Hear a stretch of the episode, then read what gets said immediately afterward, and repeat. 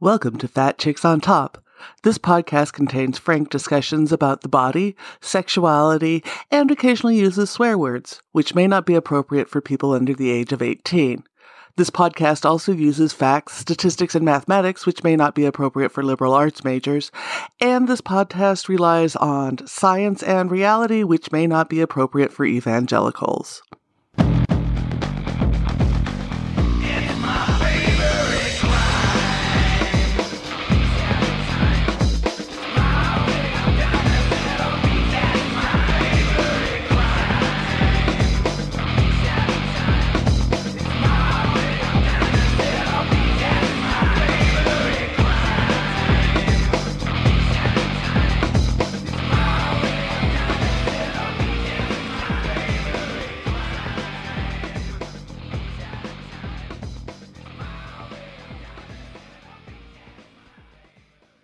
And welcome back to Fat Chicks on Top. You are here with your host, Auntie Vice. We're at the end of July, and as we move into August, we are moving into National Fat Awareness and Acceptance Month. And I am so thrilled today to have the newly formally hired and paid director of the National Association for the Advancement of Fat Acceptance because we need to pay our people for the work they do.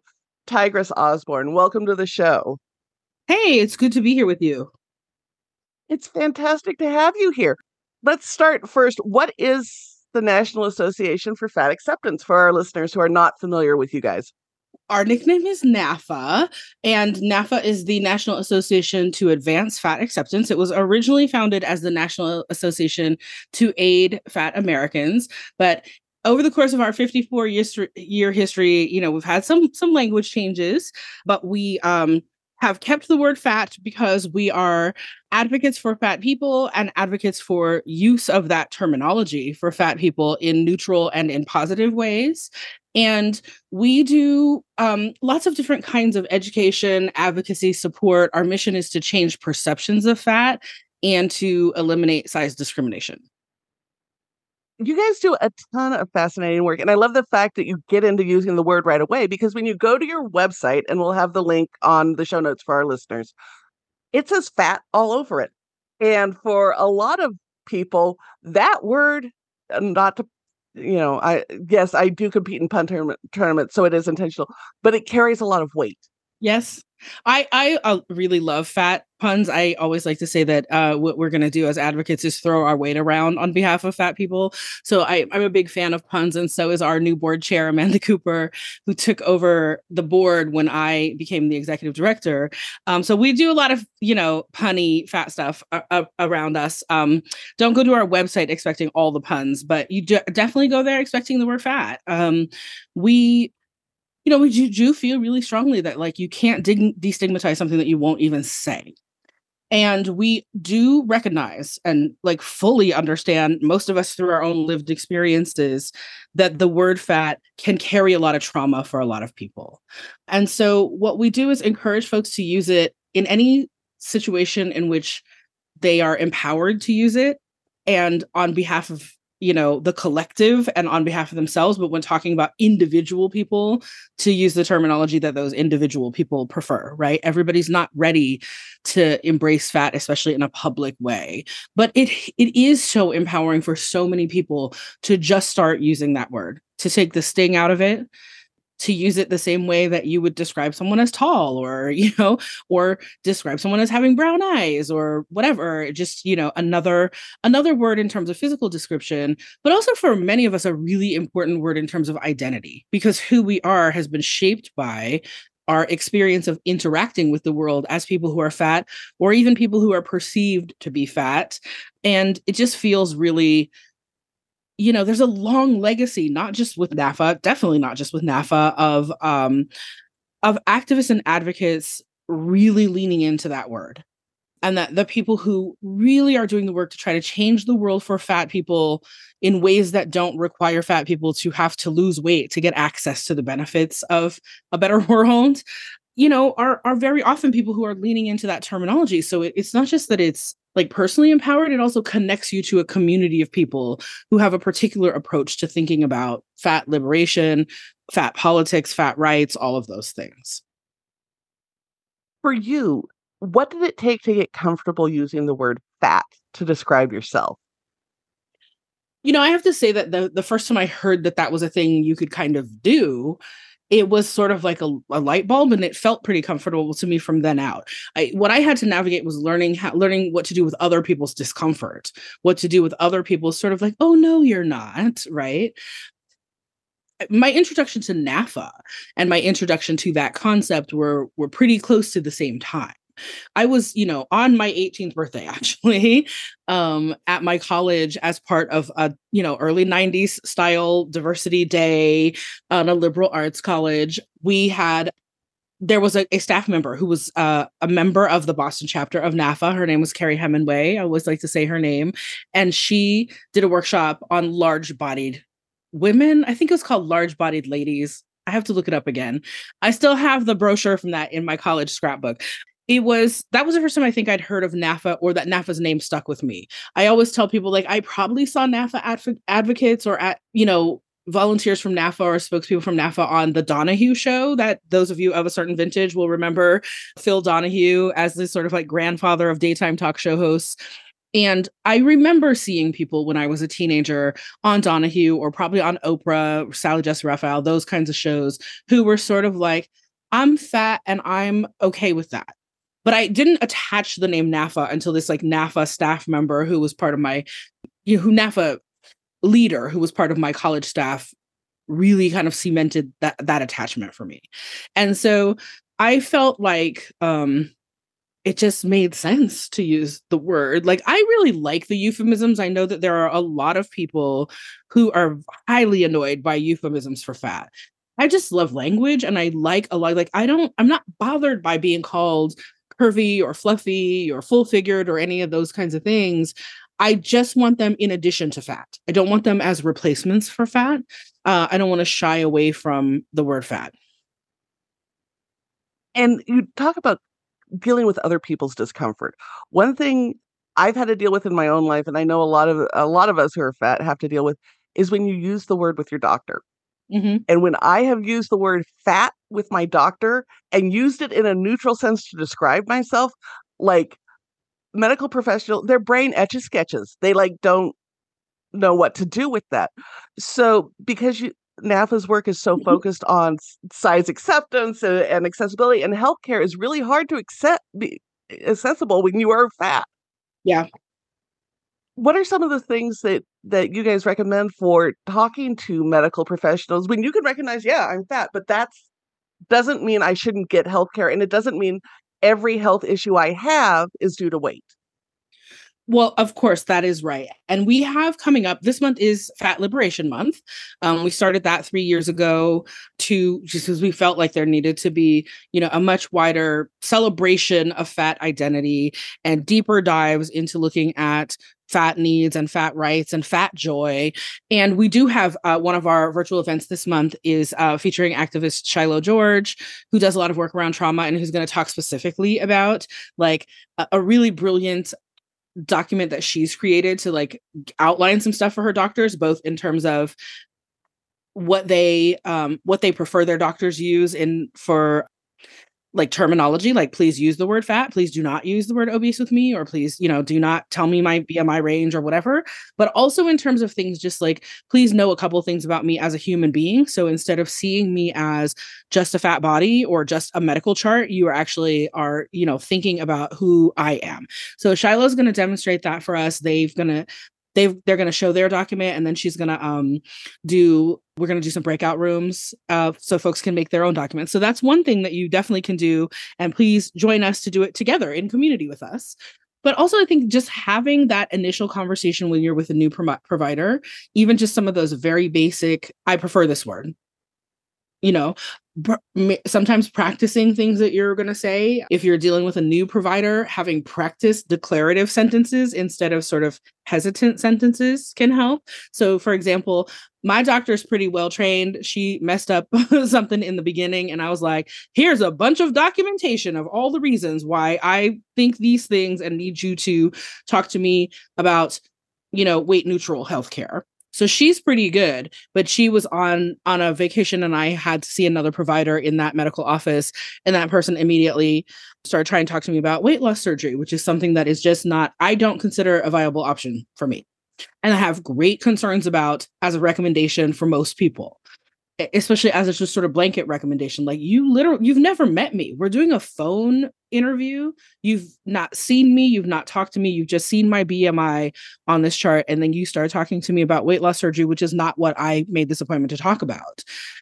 And so I literally just kept repeating as she kept trying to push it. I literally just kept repeating, that is not an option I will consider that is not an option I will consider. So like I didn't leave her room for any like there's not going to be a why there's not going to be like I'm allowed to decline things that you recommend. You are not the boss of me. and but just having like having have that short declarative sentence was really super helpful to me. The other thing that comes to mind for me is uh, and I know this can be harder in our sort of like um you know post covid rules kind of medical environments but when you can take another person with you especially if you know you're going to potentially hear vulnerable news it's sometimes like you need a person who's one step removed from the news to do the advocacy because you are in your feelings about whatever the news was. So anytime that you can you know take another uh, another adult human along who can help you make sense of things or help push back if the doctor's pushing you in directions you don't want to go and I can't underscore that more highly. I started my work in HIV and, and AIDS, and it was one of the things I learned early on as a teenager is you never go to the hospital alone, especially to like the ER or any major appointment, because not only can't you process some of the information, but sometimes you need to gang up on these medical professionals and say, you need to listen. Mm-hmm. Yeah, and if you're in a situation where you absolutely have to go alone, just tell them you'd like to record the news that they're giving you so that you can mm-hmm. listen back to it or have somebody else listen to it with you and see what you think about it. I mean, you you have to you should not have to advocate for yourself in these ways, but asking for what you need in medical settings, you know, I need a bigger blood pressure cuff. I need um I need a bigger bed than this, you know. I need you to find a bariatric bariatric wheelchair in this hospital somewhere because this one is hurting me or because I can't walk and that one literally does not fit me, so I need you to get a bigger one. And you know, a lot of medical professionals want to be more accommodating than their systems are set up for them to be. Um, so, for example, um, many fat activists actually refuse to be weighed at medical appointments unless it is medically necessary. There's actually uh, someone i'm so sorry i can't think of the website right now but where you can get these uh, free cards that say don't weigh me unless medically necessary and medically necessary means like you need this information to prescribe medication for me or we are using this in a very we're using weight in a very specific way to track something about for example water retention or something like that. But like the sort of blanket weighing of everyone at the beginning of an appointment before you've even said my ear hurts or i'm here because i broke my toe or whatever is not necessary in almost every case. And so if it's upsetting to you to hear the weight or upsetting to you to be worried about the the conflict that it's going to bring up when you talk to your doctor, you can actually just opt out of it. And it's confusing sometimes to folks, but the more confidently you say, I'm just not doing that today, the the more likely you are to just not get any pushback. And you know if they don't know what to do with their systems that require them to put a weight in that's their problem not yours. So um so that's one thing that uh, another thing that people can do that just like sort of right off the bat alleviates some stress and drama in a lot of medical situations. It really does. And we can't talk about weight and especially weight in medicine without talking about other intersectional identities. Mm-hmm. like it's all one messy ball.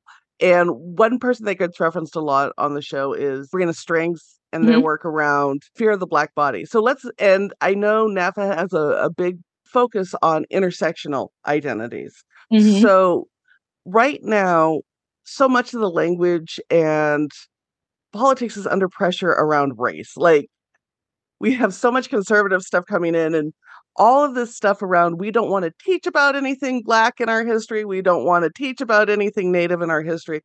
It's also eliminated we don't even teach anything about fatness in school except culturally where it's subconscious like fat is bad and stuff. Mm-hmm.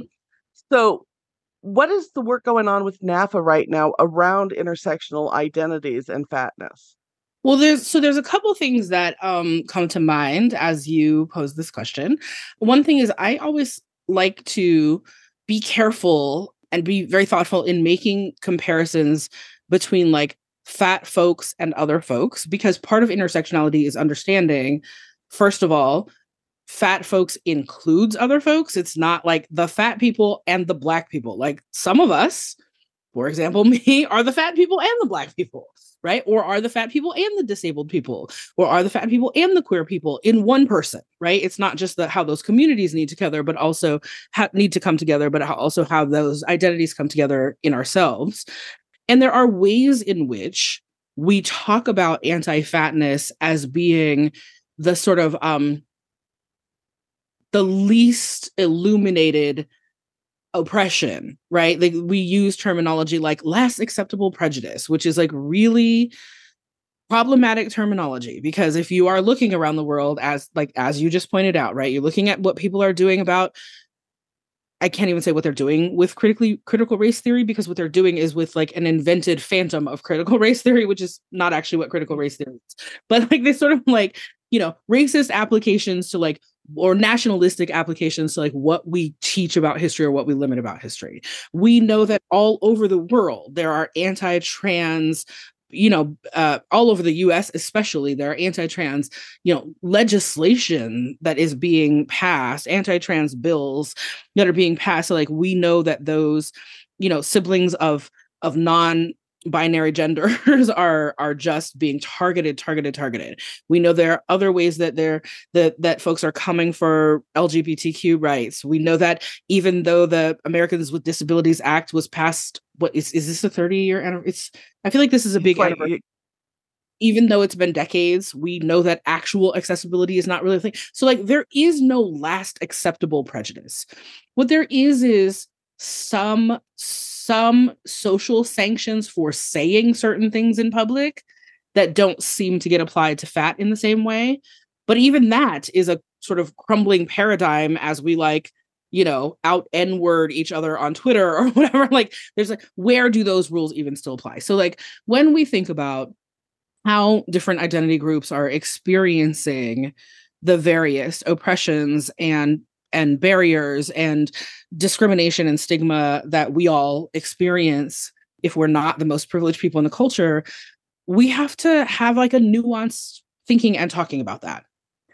And we have to make sure that we're not sort of taking each identity category and then defaulting people only to the privileged identities in you know that that that category is not. So like we have a long history in a lot of fat movement spaces of sort of like what fat really means is fat cisgender white women of a certain age and straight cisgender white women of a certain age in uh, in a lot of movement spaces.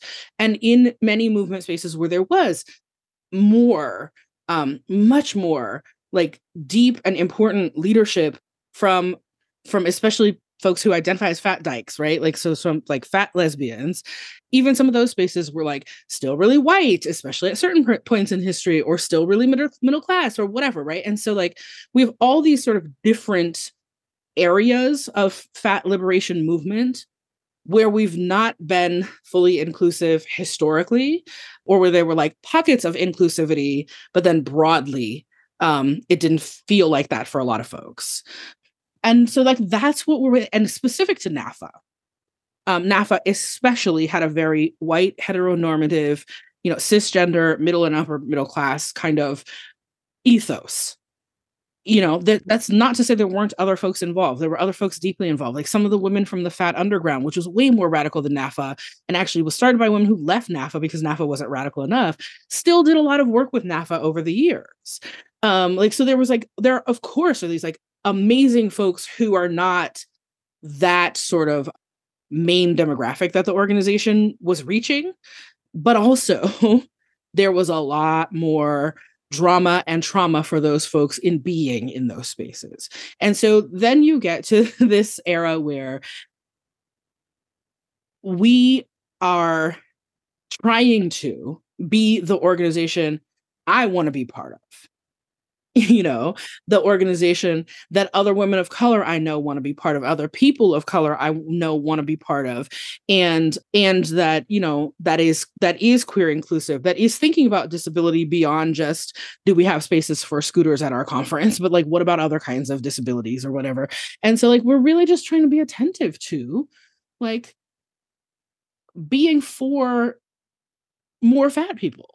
Like being for more fat people having other fat people who who may have looked at NAAFA historically and been like that's not for me to say like they might still be like that's not for me but they might be more like that's not for me but good for them right? Like good what they're doing not like that's not for me so you know f me i guess because there's nothing for me like and so so that's where we you know like are really trying to like and to really truly be truly inclusive, not just to sort of be like DEI corporate inclusive. Like we can count the people, right? We can say 50% of our board is people of color. That's never been true in the history of NAAFA before. And it is true right now. But also like what what does that mean for other people of color being like yeah it was never true in the history of the us that there was a black president then there was that didn't erase racism right so what else what else and so we're trying to always look at the what else so as as the the newly appointed executive director, one of the things they ask EDs when you come into any position is, what goals do you have for the organization? So you're coming into this. I mean, you've been involved with them for a while, but coming into this position, where do you want to see it go? Well, you know, my vision is to expand a much more inclusive and much more multi generational NAAFA. Um, and I see us as the sort of gateway organization for a lot of folks who are new to movement politics. Everyone on our board has at, at, least some degree of radical politics, right? Like, n- like none of us are conservatives. Some of us have, you know, some moderate leanings, maybe, but I think most of us would proudly say that, you know, we see ourselves at a minimum of as liberal and and you know at a maximum as radical right but we also understand that folks are at different areas of learning curve around social justice issues and around um, radical politics and radical body love and any of that stuff. And so we want to have we want to strike the right balance between being as safe as we can be for folks like not letting somebody else's learning curve make it make a make a situation where the most marginalized folks don't feel welcome right? Not not letting somebody else's learning curve create that kind of energy but also like giving people space to to make mistakes and recover from them in com- in the spirit of community right? So i want us to be casting a wider net in terms of who we are reaching and pulling in. And then you know i've been on the board of NAAFA since 2015 and i was the board chair before being appointed executive director. And and in an organization that doesn't have paid staff, that has a working board, which is what we've had always, even at the brief points in our history where we did have some paid staff. Um, we've been, you know, primarily volunteer run, but we have been shifting that, you know, like our are like to living a value of paying more people for their labor. Like we're super grateful for all of our volunteers historically and now. And also relying only on volunteer labor often means that there are a lot of people who can't participate in the leadership because they need to be working one or many jobs. And so um so like what so part one of the goals is to grow staff right? To like to not be like now we have a paid executive director. Let me collect my pocketbook and go. Like it's really gonna be like now we have a paid executive director. You know how do we hire even more staff We've been um, compensating people for labor in lots of ways, more so than ever in the history of our organization, even though we have a smaller budget than we've had at some other points in our history. Um, so like we pay people to to be guests on our webinars. We pay the ASL interpreters who we work with. We pay our video editor. We pay different contractors and um, and folks like that. But we want to have more paid full time staff. It's uh, it strengthens our organization and sort of like strength begets strength. Like you know when you sort of shore up the infrastructure then there are more folks who are willing to and interested in giving and then that allows you to grow exponentially and serve more people and reach more people and make more change right? So we want to grow our budget we want to grow our staff we want to grow our reach and we want to do that without completely compromising our values you know? We we um, want to be creative at looking at partnerships that haven't always been explored by our community. You know, we're we're working with Dove, um, and we'll be having some of the Dove folks join us during Fat Liberation Month too to to talk about why we're working with them and what the reservations were about working with them and like why why we did make that choice where other organizations might not make that choice but like but just thinking about you know where the funding is where we are one of the most underfunded social justice areas in the world, right? Like in all of that, what I said before about like sort of comparisons and being careful with that, it is simply accurate to say um, that there are many categories of social justice and many areas of, you know, diversity, inclusion, whatever label you want to use for that, that have much more funding than fat liberation. The funding about fat people is anti obesity funding like that's where the funding that's where the money that's where the millions of dollars and billions of dollars are. We're not a millions and billions of dollar organization. Um we've never been that.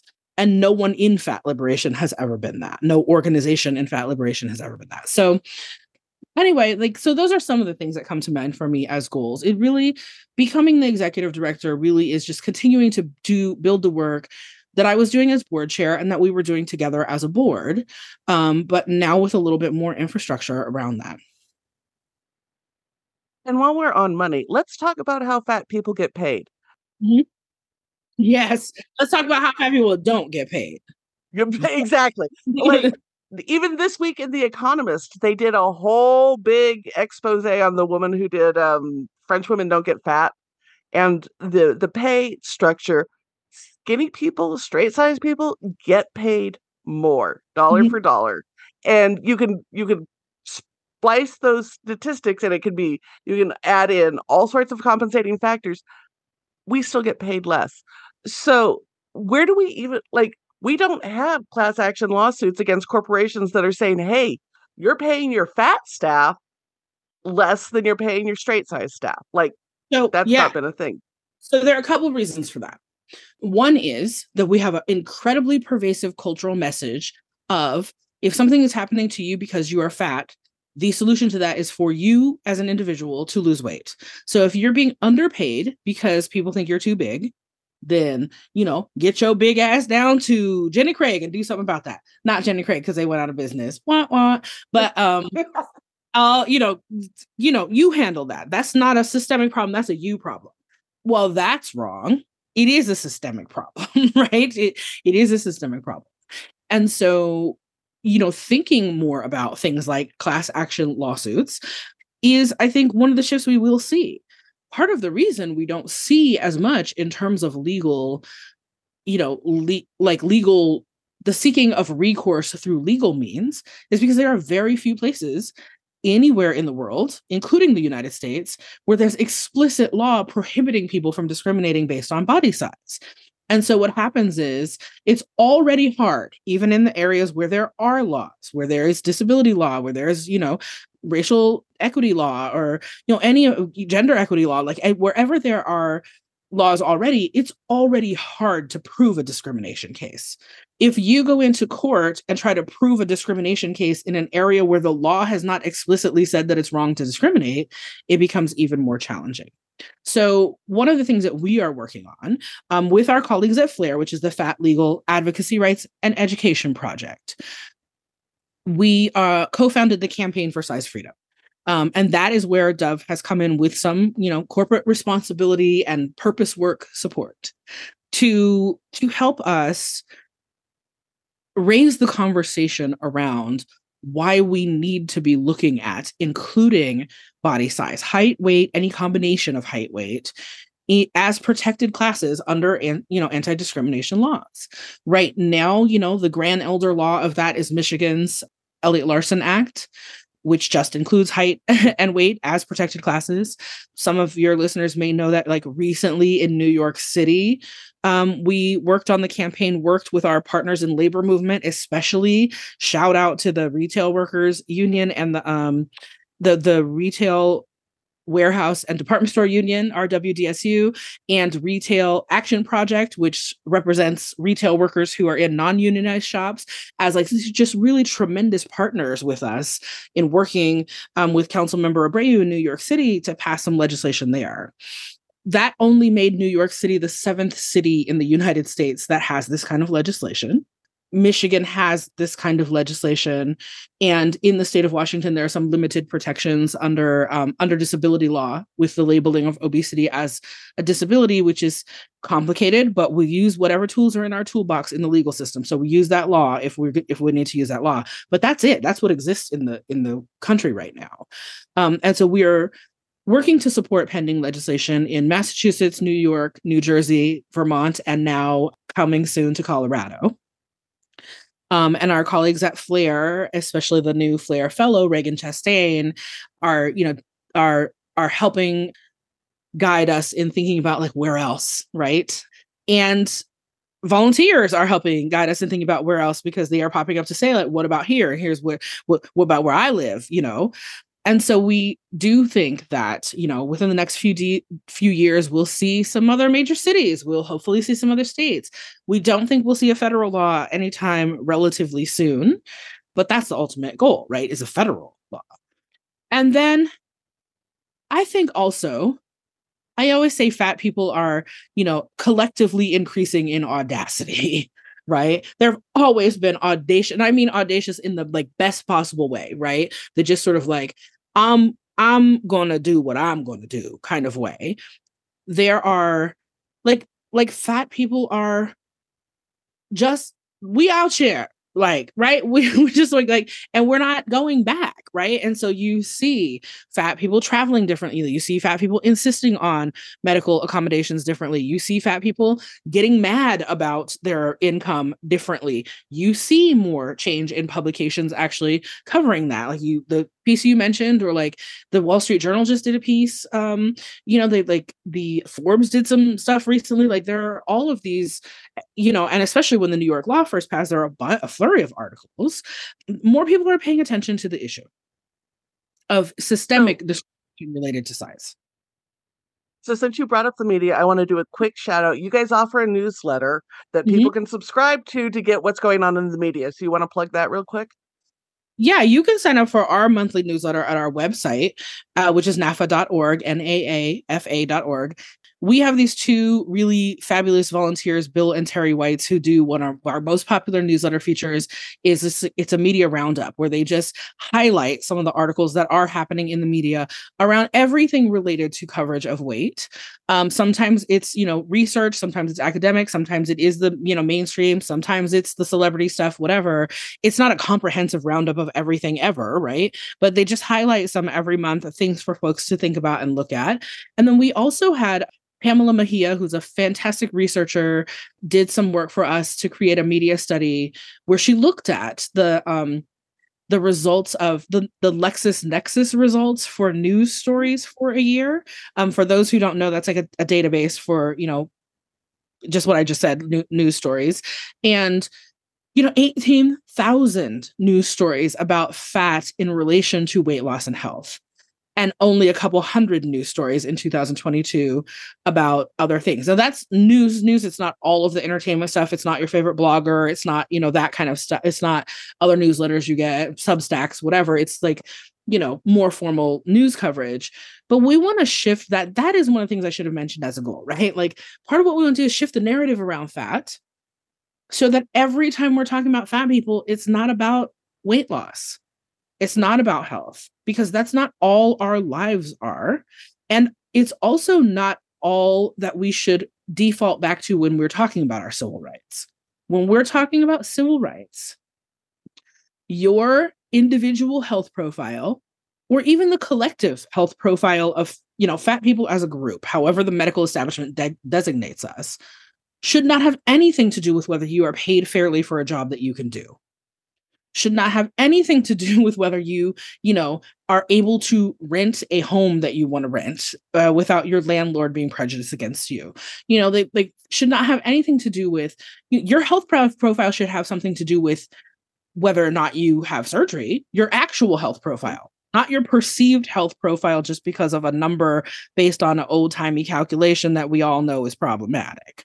So, like, all of these things around like what happens sometimes is that folks, fat folks say, like, we deserve our rights. And people say, obesity epidemic as a response to that or whatever. And it's like, no, those are, that's an apples and oranges. like, mm-hmm.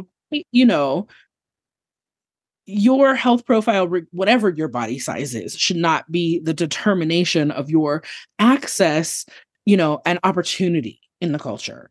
Anyway, I feel like I was soapboxing a little bit right there, and I think you had a more specific question. No, no, no. I just I did want you to plug the newsletter because I love getting oh, it yeah. and it's a fantastic roundup. But while we're on it with representation, where are you seeing good fat representation? Well, I'm gonna tell you right now, like the thing I'm most most excited about today on this, you know, day heading mm-hmm. into uh the 2023 Fat Liberation Month Jeff Jenkins, Never Say Never on National Geographic. Like I absolutely love this show. Um, it is incredible fat representation with like just the right amount to me of our protagonist, Jeff Jenkins, who travels all over the world doing adventure travel stuff, like just the right amount of him being attentive to the fact that he is fat. But what I mean by that is like he's talking about it, he's being vulnerable about some of the things that come up for him, both in terms of physical accessibility, but also some of the emotional things, you know, of living in a fat body and knowing how people are looking at you. But there's there's enough of that that we're getting like some raw perspective on that but that's not what the whole show is. The whole show is not like, um, you know, let me tell you how hard it is to be fat, right? It's and it's not even just like here i am as a fat guy right? It's here here i am as a fat guy who likes to do these things. Let's do the things i like to do and let's figure out how i can get to do them. So i love love love this show. You know i think we are like bless lizzo in many ways. I think we're a little over focused on lizzo sometimes um because we there are other like there are other fat celebrities and sometimes we like drop her name and stop there. Folks are really excited i haven't seen it yet folks are really excited about survival of the thickest um you know michelle uh buteau's uh, netflix show. There are you know i love things that Dulcé Sloan is doing. The um I, I just you know I feel like I just made this point about not only dropping Lizzo's name and no other celebrities, but all the other celebrities' names just ran out of my head right now. But y'all know. I I hope that in every place this podcast is shared where you're allowed to make comments, you will make comments about other celebrities that you want to see people pay more attention to. Well, I love, you know, Dex Rated, um, the dancer and judge on uh, uh, that reality dance show about people dancing with their kids. I can't think of the name of it. Like, they're just there's just like a bunch more representation. Um, and also, there's a way in which sometimes when I get approached by people who are outside of fat liberation with questions about fat representation in the media, what I often get is like, uh, Lizzo, so it's all good right now, right? And like, no, there's way more fat representation than there used to be, and not all of it is, you know, who's what's the diet, you know, what what's the weight loss mm. uh subplot on the sitcom or whatever. It's not all that.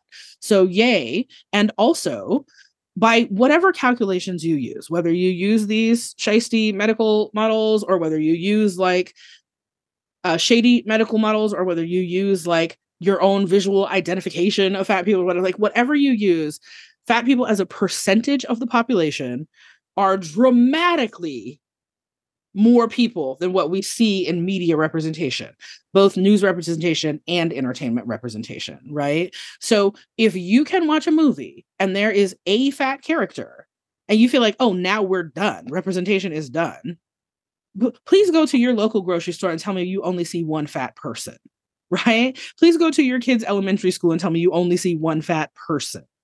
We should not have, it shouldn't be like a, a, a one and done in that right? We should be all over the place all the time as our glorious selves, you know, without apology for being fat, but also without it always being the attention being that we're fat. Um, you know, sometimes it is just we are we are the fat character in the thing and not just the fat sidekick in the thing, the fat protagonist in the thing. And it's not a story about us being fat. It's just a story about us hunting werewolves or whatever the thing is, right? So so yeah, like we're getting there, but also like we're not done. There's this like there's this thing that people do, and that's kind of what I mean about the sort of like over overemphasis of Lizzo. The sort of like, well, Lizzo made it. Now it's all now fat anti-fatness doesn't exist because Lizzo made it, right? No, that's not really how this is working. I kind of feel like Lizzo is to the anti-fatness movement as Obama was to racism in America. It's like we got one and we're good. Like that's the whole thing. Like check America solved its problem. And also, we got one, and so you're they're the one, so you're not allowed to be critical right. of them in any way. Right. If you you should be happy to have that. You'd be happy to have Lizzo, so you're not allowed to be mm-hmm. critical anyway. Like and like I don't want to spend all of our time in fat liberation criticizing a fat black woman who is living her best no. life. But also, I don't want to act like there's nothing we could discuss about the fact that Yitty is shapewear. It's not just draws, right? It's shapewear. And shapewear, you know, is it just that it makes you feel good or it holds your body in a certain way or it, you know, you like the way it looks under this dress or this is what you sleep in, whatever. All mm-hmm. that is yes, sure. And also, you know, look more snatched is still a sort of like look more like a thin person at your size, right? And there's a critique to be made there. You don't have to agree with the critique, but there is a dialogue to have there, not just a like, Lizzo is our queen, don't say anything ever, right? You know, and again, you want to have that dialogue with some sense of intersectionality. You want to understand how mm-hmm. little Lizzo is criticized differently, or how some of the ways that she's not criticized by white folks is not about their racial justice politics. It's about their historic, you know, appreciation of Black entertainers for very particular and racial reasons, right? Like there's a whole complicated conversation to have around Lizzo that's not just Lizzo is too fat or Lizzo is our queen, right? Like there's a complicated right. conversation. And that's when we know we're getting closer to making it. Like in mm-hmm. all of the areas of oppression, when you can be living so authentically or be represented so authentically that you can talk about all that stuff instead of just having to be grateful for whatever you get then you're getting closer to like to really like letting fat people be people yeah so i mean there's a lot there's a lot that's exciting right and then there's and there's also like I, I can't keep up with all these books i'm like I, you know, a few years ago, even just a few years ago, it was still like I could buy all the fat books that came out, or at least all the fat mainstream books, maybe not all the academic books, but mm-hmm. I could mm-hmm. at least buy all the fat mainstream books that came came out and read them all and be in the know when somebody mentioned a name. Now I got this bookshelf back here. like half these books are from this year.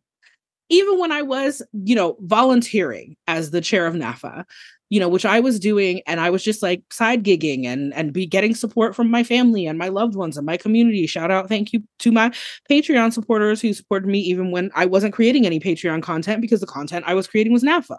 Like I was not over here like I got all this money, but I prioritized my money to support a local bookstore that supports fat writers and to support fat writers. So I always was still buying books, but I can't read them all because I um, I forget that I'm on a podcast and your listeners cannot see my bookshelf. I have a whole bookshelf behind me that is the fat bookshelf. Is just the fat books, and some of them are historical fat books, but a lot of them are from the last few years. That is incredible. You know that fat folks are able to make a living, or at least make a part of a living um, writing about their experiences, creating stories that celebrate fat lives, um, that honor fat lives, even when that doesn't feel like a celebration. And, you know, and that people want more of it. You know, and again, that they're not all just the sort of like memoir of being a fat person, that some of them are. They're like, you know, I'm I'm a fat mermaid, or I'm like, I'm a fat. I feel like there's an actual werewolf hunter I feel like there and- is Fat Vampire, and the Fat Vampire series is mm-hmm. fucking brilliant. And they turned it into a Hulu series. And I got to say, like Chef's Kiss, uh, it is so complex in its representation of bodies. Fucking love Fat Vampire. I cannot wait to check that out. And I just like, yeah, all of this stuff that is like, but again, you know, yay for you know aubrey's on the new york times bestseller list or like people are talking about Sabrina Strings' book which really is a textbook and would have only been talked about in very academic circles a few years ago but is being talked about in a different way. Or you know like uh, you know, Jessica Williams, uh, uh, Jessica Wilson's collection about like black women's bodies, or like like all of these books, like yay, and also where's the Danielle Steel of, of fat writers? Where's the Stephen King of fat writers? Where's the, you know, like, and wh- where are there still the barriers to publishing these stories? Or these books are being published by smaller presses. So these authors are, you know, when I said before, making a living or making part of a living, like, what, let's have more of the making a living level ones. And let's really think about where anti fatness systemically or personally or in our own sort of like sense of limitations of what we thought we could do in either way, where anti fatness is part of what gets in the way of having even more of this. And while we're on that, I'm going to do a shout out to two prior guests. When it comes to the Stephen King of fatness, we had Gretchen Felker Martin on, who wrote Manhunt, which is, I mean, that book slayed me. And it's violent and gory and body horror in a way. And I fucking love Gretchen. Um, so chicken for that book, but I will say for folks who like to think about violent content stuff, mm-hmm. um, Brittany Ransom from the When Killers Get Caught podcast is really fantastic, and I just listened to one episode. I of her podcast with my two favorite teenagers. So like I'm like, oh, okay, this is cross generally. It's not just um, my bias that I like Brittany. It's also like the teenagers who listen to all the murder podcasts were like, this is really great. Tell her we love her. So yeah, so that, that so that for folks who are looking for that kind of content. And you were gonna give that, and then, I sidetracked. Uh, another shout out to to Meg Elison who was on the show. She did the Book of the Unnamed Midwife and the Road to Nowhere trilogy. She and she just won last year for the short story The Pill, which is about a pill that um, makes people thin but kills off 10% of the people who take it and how that manifests. And that it's a short story and oh, that hurt me to the core. Right? yeah. Okay. I, you guys can't was, see the the expressions, but I, I, was being a smartass by you know my fake cough Ozempic blaming right there, but I, I do want what right. I one one thing like just side note one thing I want to say mm-hmm. is one of the biggest challenges right now of the super intense media and social media coverage of drugs like Ozempic, um, you know, like the the Wegovy's and the all the all the diabetes drugs that are now being converted to weight loss only drugs and getting FDA approved for that is that it is a super complicated situation for us to be in individually or as a community in which people who we love deeply and care about a lot in our communities need these drugs for their actual original intended medical purposes but then feel some sense of shame or division around the fact that the drugs are manufactured by companies that we think of often as like enemy companies in, in fat rights movement and fat liberation movement.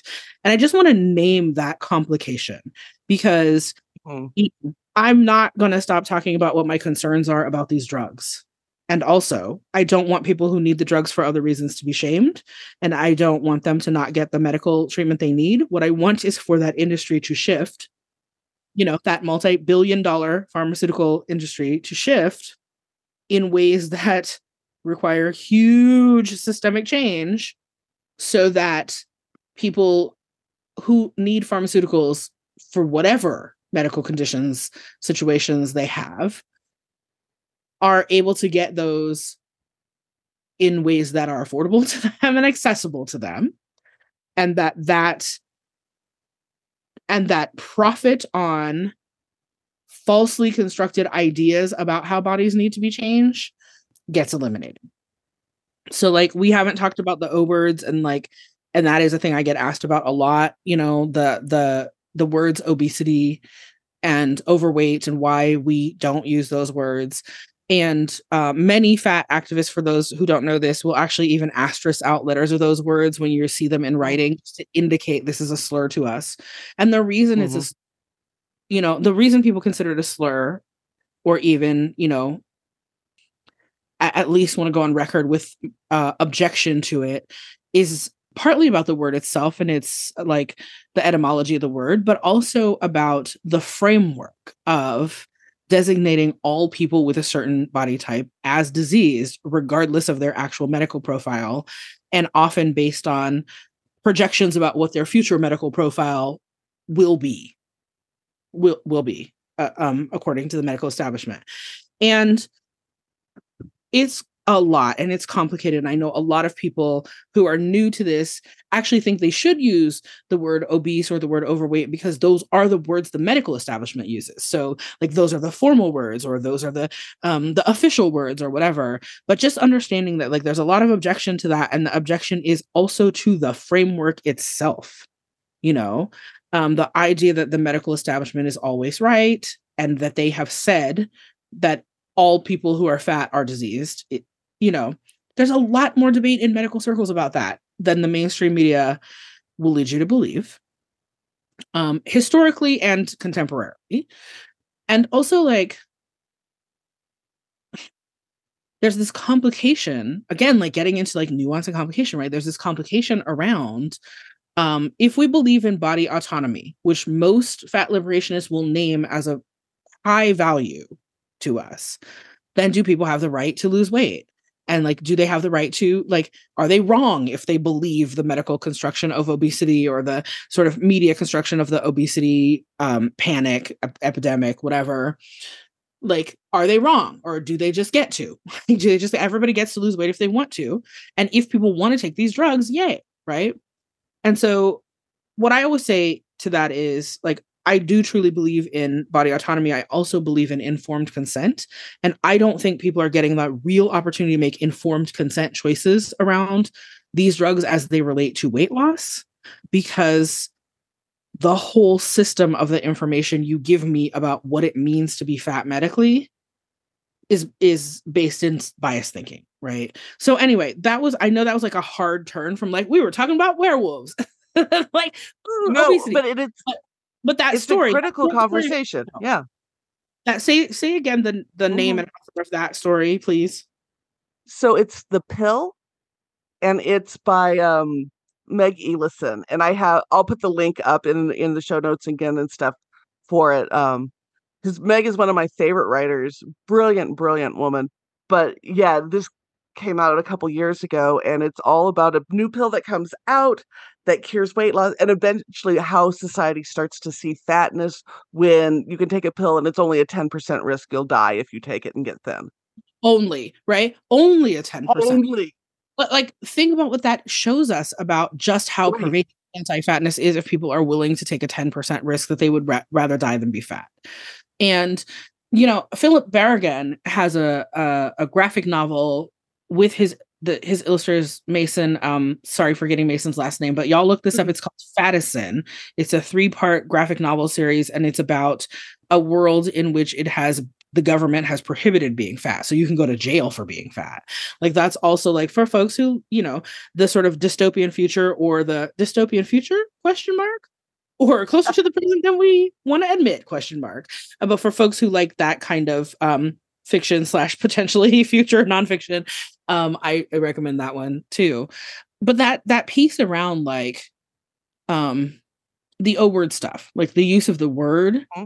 concept of obesity as a disease the um the pushback on the sort of like but if i don't want to be fat i shouldn't have to be what's that doesn't make me wrong any more than it makes you wrong to be okay with staying fat like all of that nuanced conversation it gets bullhorned only from one side of it right? So it's not really a nuance it's not as nuanced of a conversation as it should be around the complications of you know capitalism and pharmaceuticals being made by for-profit companies or like you know who gets to decide for whom about what the pressures are like all of that stuff. It, it's there's a lot of like really big picture stuff that we actually only look at a very skewed big big picture of and so i guess like again going back to the sort of like what are our goals? You know our goal is to get more people questioning the the default presumptions and assumptions that they make about fat and fat people. And i appreciate you pointing out that it is a very complex thing to break down and understanding where the messaging has come from and who has the power for the messaging and all of that before you even get into individual choice and body autonomy. Like, I, have spent two years on this podcast and we've just scratched the surface on those. Mm-hmm. Um, so yeah, and you can't do you can't do five podcast episodes a day, right? like because but you kind of you almost have to to get to like the level of i feel like i'm just scratching the surface and i do this as a full-time job right? Yeah.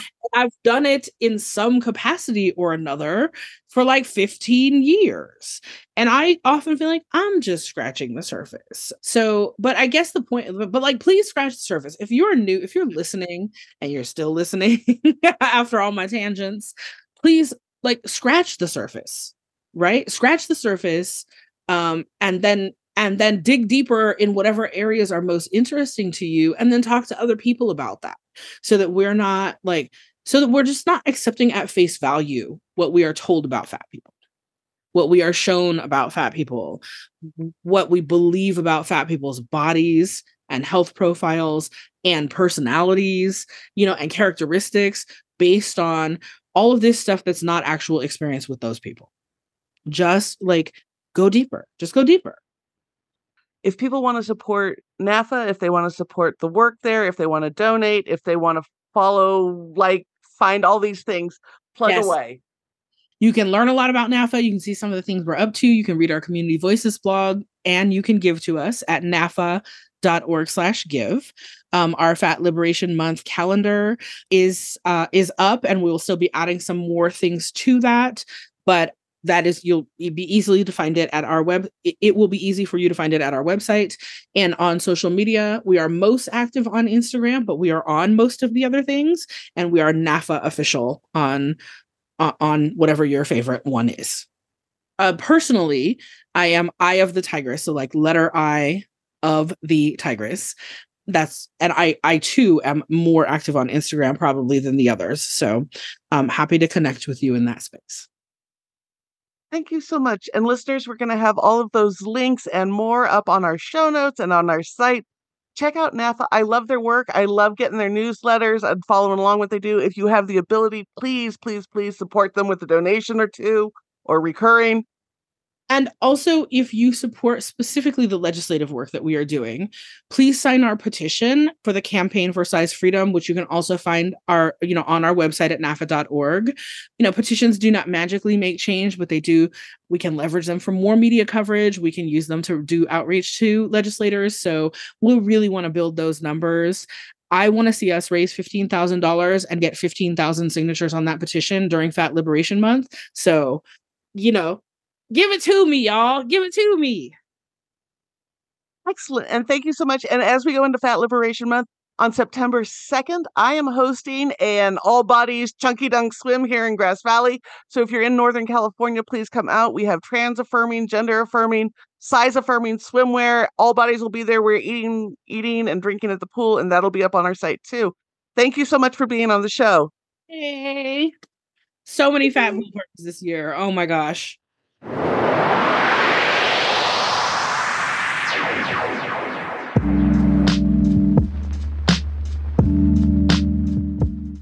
And now, a moment of gratitude. I live outside of Phoenix, so I'm grateful for all the things that help people stay cool and like and I like I'm grateful for air conditioning, I'm grateful for ice, you know, I'm grateful for housing. I, am thinking a lot about folks who are um, unhoused and what what that means in any inclement weather, but especially as here where I live, there's just been this like nonstop, relentless super heat over here.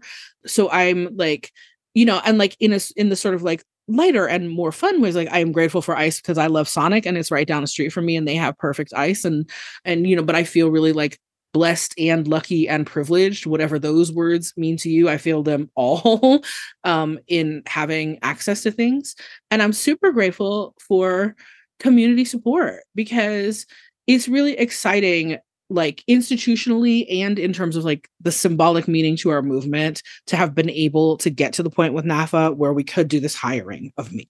But also on a like really personal level, you know, if I hadn't been able to live with my mom, you know, if I hadn't been able to, you know, have the friend who sent me a rollator when I needed one instead of me just having to wait until I could save up for one. Or you know the the the folks who just like sort of like shot me money from time to time. We couldn't have gotten to this point with NAAFA without the flexibility of not working a regular job. And so I'm just like super grateful for that kind of the way that I was the beneficiary of mutual aid even though I don't think any of the people who were providing it to me would have thought of it that way. And i'm really grateful to be in a position to do some more paying it forward now you know personally and then as you know as an as also as an organization that you know that we're trying to um uh, build a longer table as they say. So really super grateful for those things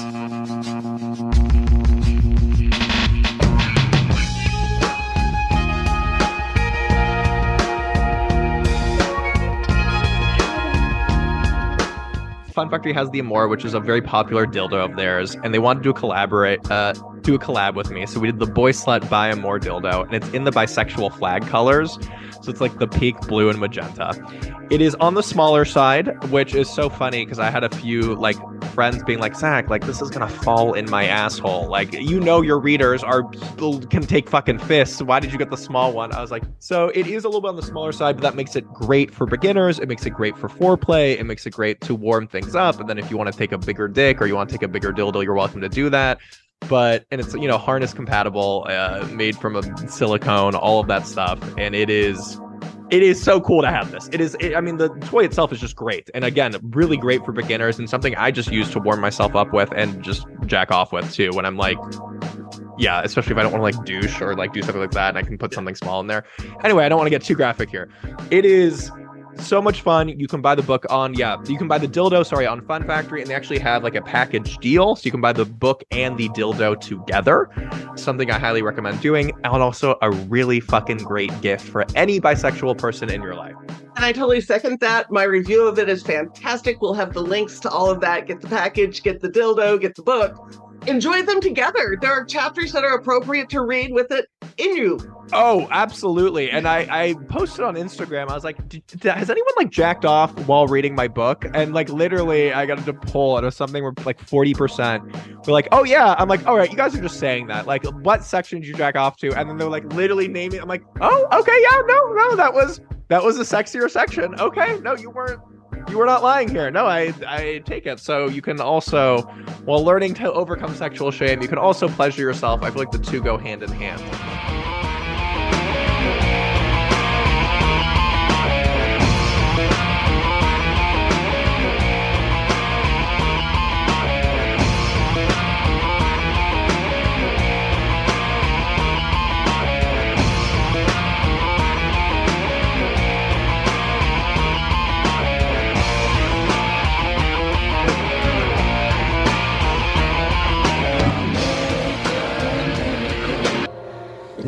Of the world.